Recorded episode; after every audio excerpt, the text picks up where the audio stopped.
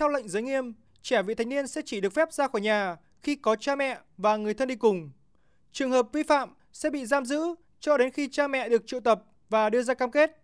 Cảnh sát trưởng xã Keo, Om Sin cho biết lực lượng cảnh sát sẽ tăng cường tuần tra, giám sát các hoạt động đi lại cũng như nhóm người tham gia các buổi tiệc ở nhà hàng, khách sạn.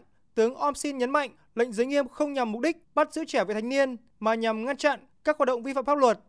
Lệnh giới nghiêm được chính quyền tỉnh xã Keo ban hành sau khi địa phương này phát hiện nhiều vụ án nghiêm trọng do trẻ em trong nhóm tuổi này gây nên. Mới đây, hôm 12 tháng 1, một nhóm gồm 5 trẻ vị thành niên từ 13 đến 16 tuổi bị buộc tội sát hại một phụ nữ 47 tuổi. Quá trình điều tra vụ án này, cảnh sát đã phát hiện thêm ít nhất 8 vụ việc nghiêm trọng khác có liên quan 20 trẻ vị thành niên.